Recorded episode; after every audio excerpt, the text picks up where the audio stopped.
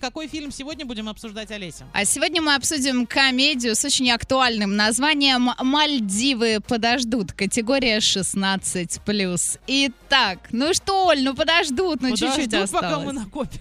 Прям вот, прям вот, вот, я думаю, что в середине августа. Вместо шаурмы мы возьмем Мальдивы. Я еще кроссовки новые хотела. А, так, отзывы. Сюжеты интересные и смелые. Авторы не боятся затрагивать сложные темы и демонстрировать пикантные кадры, но никакой пошлости здесь точно нет. Можете не переживать.